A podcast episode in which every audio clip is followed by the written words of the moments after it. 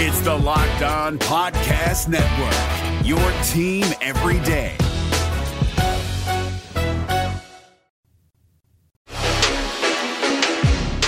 This is Superior Sports Talk with Reggie Wilson and Luke Inman, part of Locked On Sports Minnesota, and it starts now.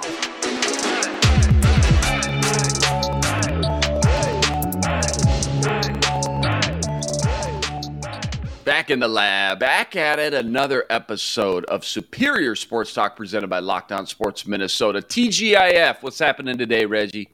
Oh my goodness. We made it to the We weekend, baby. Twins lost their third straight. NFL experts, though, are calling Lewis Cine to have an early impact for the Vikings. Plus, later, I'm putting Reggie on the hot seat with what does it mean. It's all coming up on Superior Sports Talk. But first, save time and money when using Rock Auto. Rock Auto is a family served business serving do it yourselfers like Reggie and I for over 20 years. Reliably low prices for every customer. Reggie, they're practically giving this stuff away. It's unbelievable. Brake parts, tail lamps, motor oil, even new carpet for your vehicle. Go to rockauto.com today and see all the parts available for your car or truck. Right locked on in their How Did You Hear About Us section so they know we sent you. That's rockauto.com. All right. So, the Vikings' final stretch of practice at OTAs finally wraps up today. A little breather until mandatory veteran OTAs from June 7th to the 9th. E ESPN's latest article predicted the top rookie performers in each statistical category yesterday, and wouldn't you know it, Lewis Cine was highlighted not once, but twice. Hmm. E ESPN predicts Cine will come in third of all NFL rookies in tackles, just behind Ravens Kyle Hamilton and Jaguars Devin Lloyd. They also have him predicted to come away with the second most interceptions as a rookie, behind only Sauce Gardner. The article notes Cine's physical abilities we've all seen on tape, we've seen the highlights, his instincts to fly around to the ball carrier, and his leadership on a Georgia team that won the national championship and Cine was named MVP after an outstanding college playoff football run. While all those things are great, Reggie, for rookies to come in and produce, they still need opportunities first and foremost. And Cine is currently projected to fill the shoes of Xavier Woods, who left in free agency to start next to Harrison Smith it's so hard to predict these stats, especially among rookies. But, you know, since the draft has ended, there's been a lot of buzz around Cine and how he fits in Minnesota. First of all, do you think he will, in fact, be the starter week one? And two, do you tend to agree with ESPN that Cine could make a big impact his first year? Just your overall thoughts when it comes to expectations for the Vikings first round pick, Lewis Cine. So I think that they picked him because they were high on him. Mm-hmm. And I think he could be one of the the sleeper players in the draft. You know, it's interesting because, you know, so much was made about, okay, yeah, we're gonna get Cam Bynum involved and mm. you know, he's gonna be the the starting safety out you know, on the other side of Harrison Smith. And now you're kind of at a position where you're just like, you know, let's try to find a way to get all these guys in there mm. because you know you draft a guy like Lewis Cine who was so productive, you know, at Georgia as a guy who can come in and make an impact right away. And that defense does need some help, you know, with with some of the some of the plays that they that they let up last season. I'm looking at the the Detroit Lions game Don't do it. right there at the end. You know, maybe if they had a little bit more, um, you know, athleticism, safety help, what, what, whatever you want to call it, maybe that play that ends the game doesn't happen. Uh, and, and maybe you're talking about a totally different Vikings team this Right. year. Um, and so I just, I expect big things from Lewis Cine. They they obviously are high on him, and they've talked him up big, you know, during the time that he's been there. And I expect him to have a solid rookie year. Yeah, I think first and foremost, he has to go out and earn that starting mm-hmm. job. And you do that in these OTAs, you do that in training camp and the preseason games. Second, if he can do that, I think we need to learn a little bit more about Ed Donatell's system and exactly how he mm. To deploy his different looks, different packages, different wrinkles? What's the nickel sub package going to look like? Is it going to look different on third and seven versus third and 12? Mm-hmm. Is it going to be Harrison Smith in the box or is it going to be Cine? Is it going to be asked to be play, you know, more center field type and roam in the back? or is he going to match up with tight ends and running backs?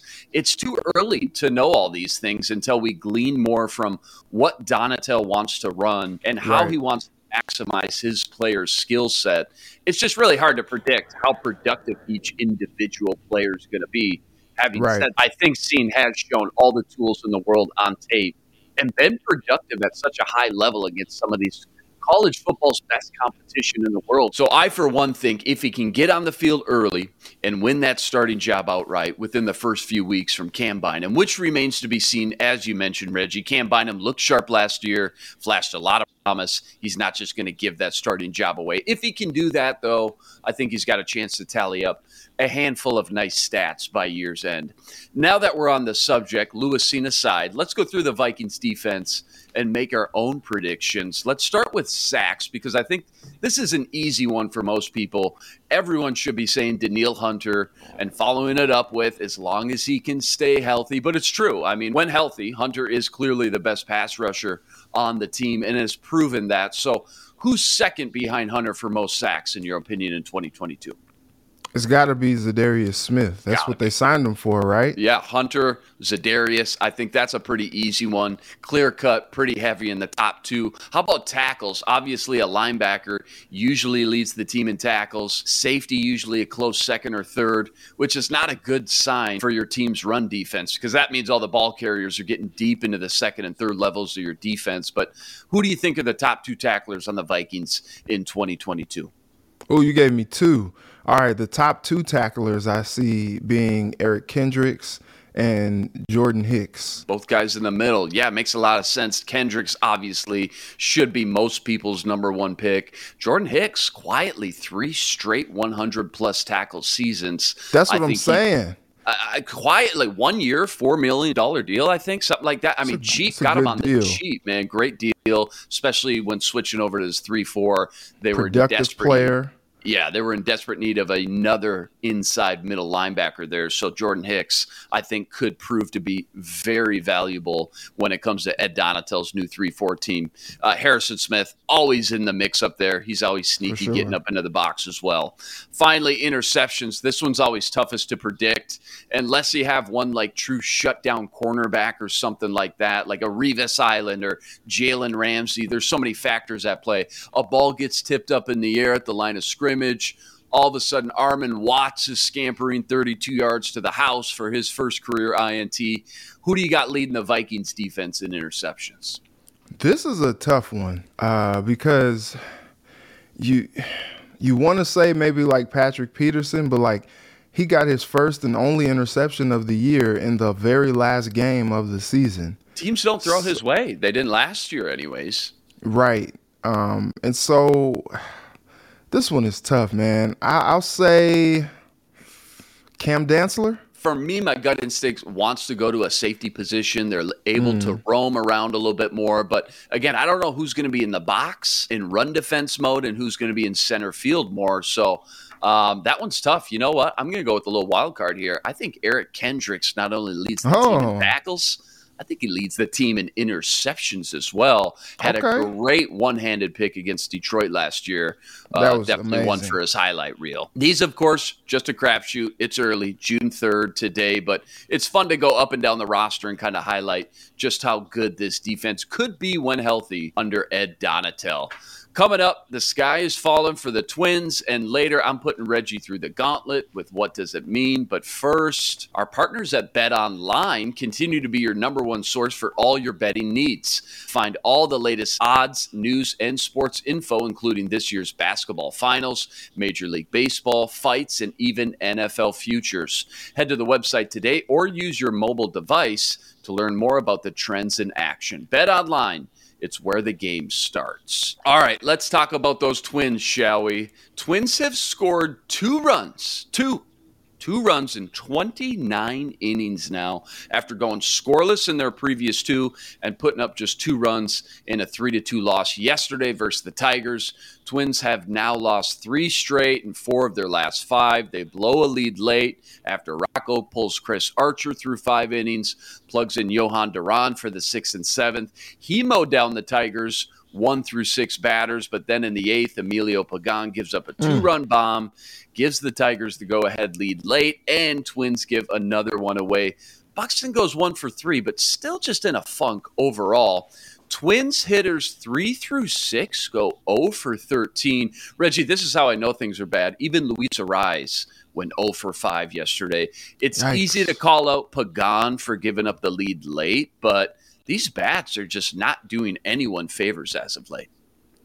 No, they're not, and I'm really struggling to figure out what's going on with these guys. Like the bats were supposed to be the strength of this team. I feel like if you go back and you look at all of the superior sports talk shows over the last two months, the amount of times that we say the bats are supposed to be the strength of this team, probably like almost every show, I feel like. But like, you know, even like you say, you're talking Luis Arraez, he's even going cold yesterday. Like, it's really kind of weird. They're in this weird, you know, the ebb and flows of the baseball season sometimes bring about these type of things.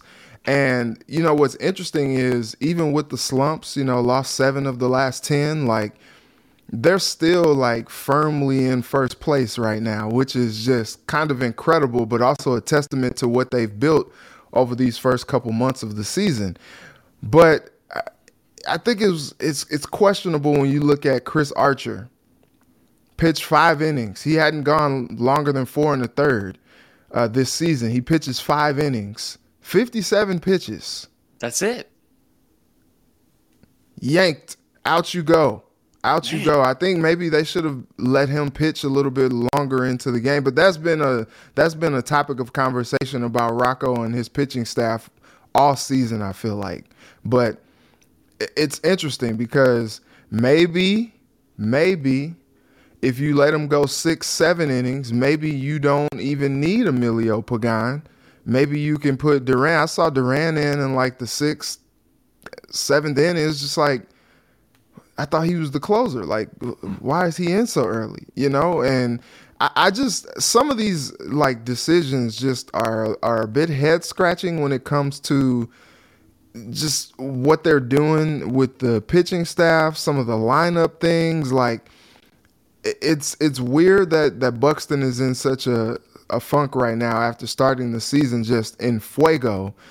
And it's just weird that some of these bats that you really thought that you could count on are just not producing in the way that you want to see them do it. That being said, though, if you have a lead, you would hope that the bullpen could hold on to that lead. But everything that we've seen from the bullpen this year kind of leaves you to believe, like, man, it's always going to be tight clenched cheeks when you see the bullpen come in and try to hold a lead because they've blown it so many times before this season.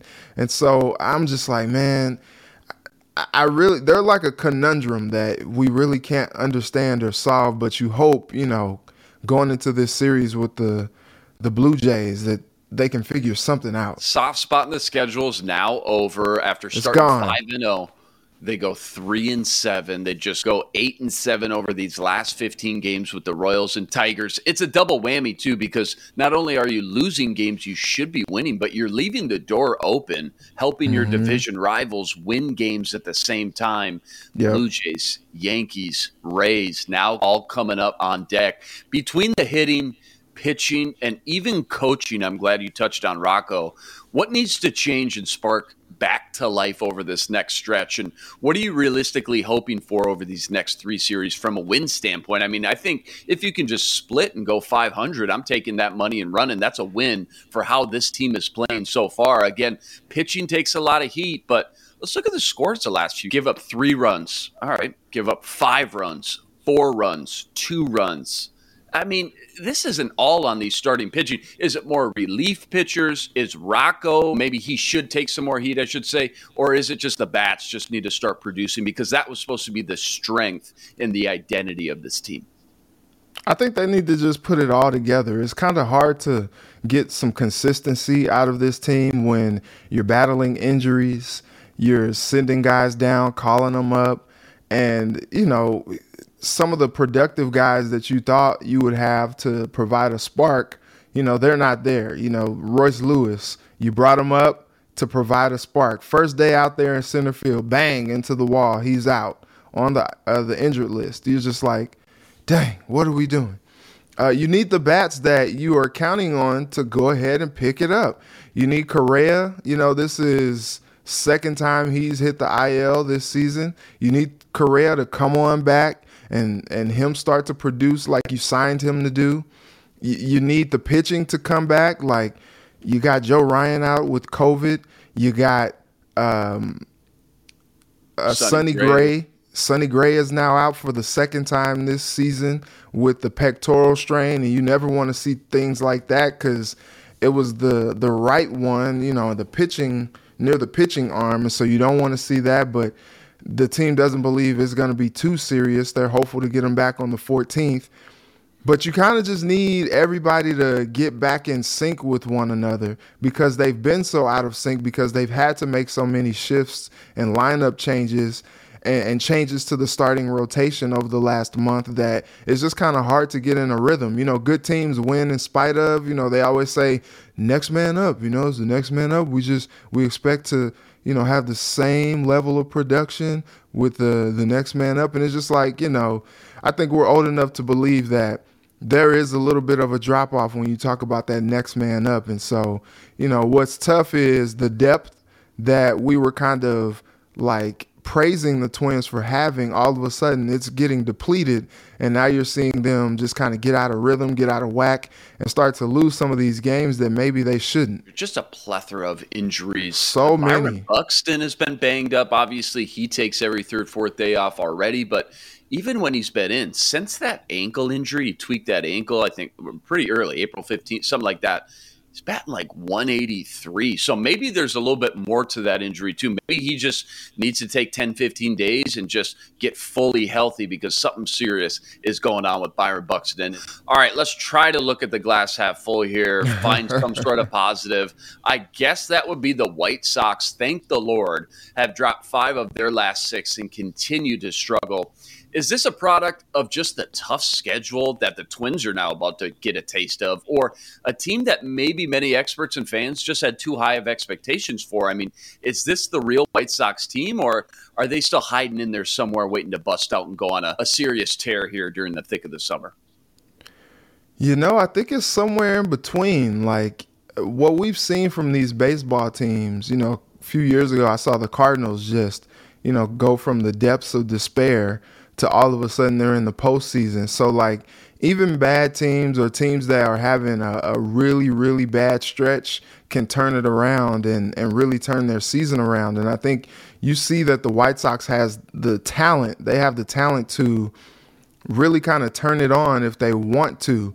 It's just a matter of, you know, if they can just put it all together. It's kind of head scratching, kind of weird to see the the White Sox just kind of struggle like this because you were expecting them to kind of be the class of the division. And now I, I think that's why this presents a great opportunity for the Twins because it's just like, look, while the White Sox are over here struggling, like, let's go ahead and do what we need to do, handle our business so we can, you know, move on with the move on and, and you know, kind of get a little bit of a cushion just in case they do want to decide that they want to wake up and go on a run. Like, they got to catch us up, uh, catch up to us a little bit. And so I think this is a critical stretch for the Twins going up against these teams because, you know, the White Sox, they struggled against those same teams that they are about to play. You know, so much was made about the the Josh Donaldson, uh, mm. Tim Anderson deal or whatever, but like the Yankees were taking it to them in that series. Mm. And so it's just like, well, you know, who knows? And so I think this is going to be where the the mettle of the White Sox, or I'm sorry, of the Twins is going to get proved because now you're going up against these teams who are really like fighting against each other, like Toronto, New York, Boston. Like those are all teams fighting with each other for the top of that division. I mean, throw the Rays in there as well. And now, you know, you're talking about whoever is maybe out of that, you know, still trying to contend for some wild card spots. So, like, these are teams that are trying to get after it as well to keep pace with the other teams in their division. So they can't be, you know, bothered by these teams outside of the division. So they're to want to take care of business when, when teams like the Twins come to town. So, I think you expect them to really give them your your best shot, and the Twins got to be ready for it. Yeah, that AL East is just absolutely stacked, man. Twins start the tough stretch today in Toronto versus the Blue Jays in the first of three, first pitch 6:07 p.m.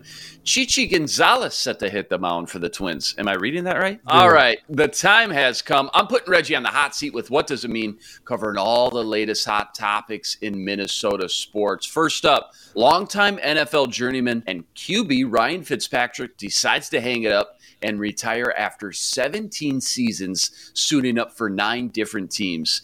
In those 17 seasons, Fitzpatrick started 147 games, thrown for 34,990 yards, 223 touchdowns. He started games for all nine teams, which is an NFL record among quarterbacks. Fitzpatrick, however, never made the playoffs during his career. So, what does it mean for Fitzpatrick's legacy and place among some of the all time best NFL journeymen and backup quarterbacks? Man, Fitz magic forever. He was fun, wasn't he? I love the guy, man. Like he was great. And the Harvard look, boy. Yeah, just gritty, tough. You know, whenever you needed to, you know, have him be a spell for your QB one, he came in there and just won games.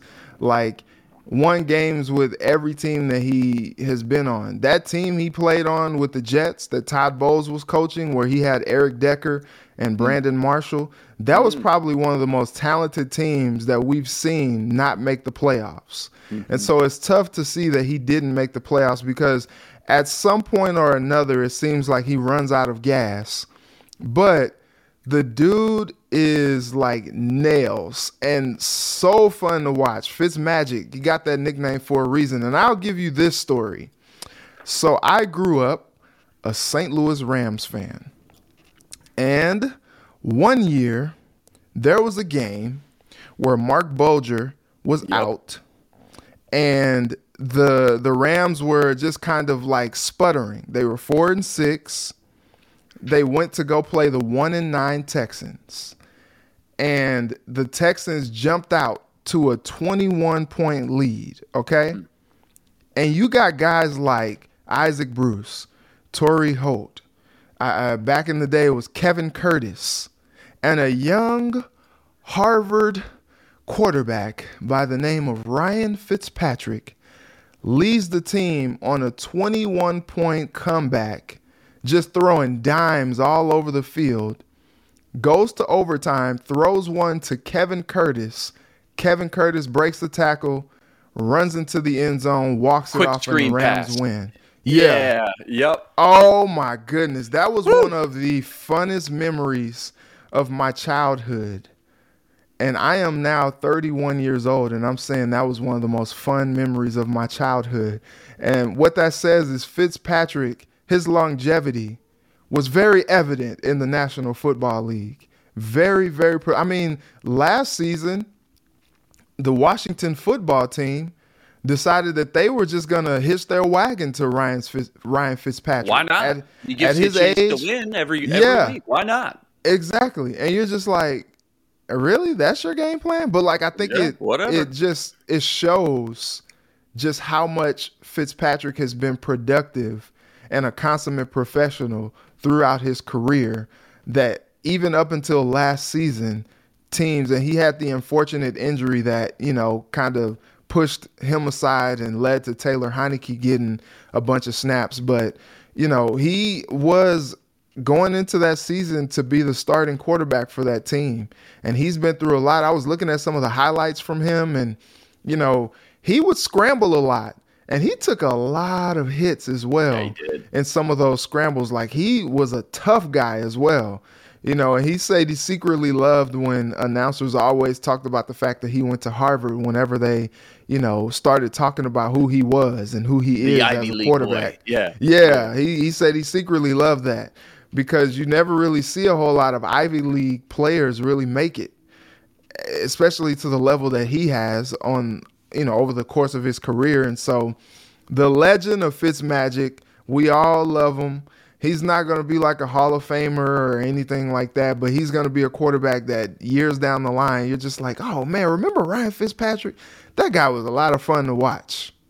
Uh, one of those guys that just makes the NFL fun to watch. The 250th overall pick. I think you're talking about November 29th, 2005. That 33 to 27 comeback against the Houston Texans. It was awesome. Product of Mike Martz's system. Torry Holt, Yep. Isaac Bruce. Man, we're getting deep into Reggie's childhood right now, and I love it. Uh, yeah, super fun to watch, though, man. I mean, that was Yeah. just what a it- it's just one of those guys that every week every year you're like all right this is probably it. The show's over. The magic is gone. There's no way he can cling on to another team. There's no way he can win the number two job. There's no way when that guy goes down he's going to get not only a, a chance to to start but actually produce. 17 years later here we are.